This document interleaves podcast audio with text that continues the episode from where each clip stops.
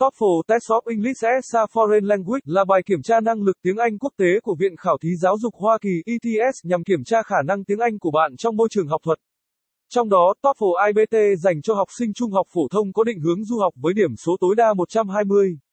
Điểm TOEFL cao trên 80 giúp thí sinh đạt yêu cầu tiếng Anh đầu vào của hầu hết các trường đại học. 1. lợi ích khi học TOEFL 2, đối tượng tham gia khóa học luyện thi TOEFL 3, mục tiêu 4, phương pháp giảng dạy bài viết được viết bởi Anh ngữ ETSTS, lầu 3, 215 Nam Kỳ Khởi Nghĩa, phường 7, quận 3, thành phố Hồ Chí Minh phone 0933806699 website https 2 gạch chéo gạch chéo etst edu vn gạch chéo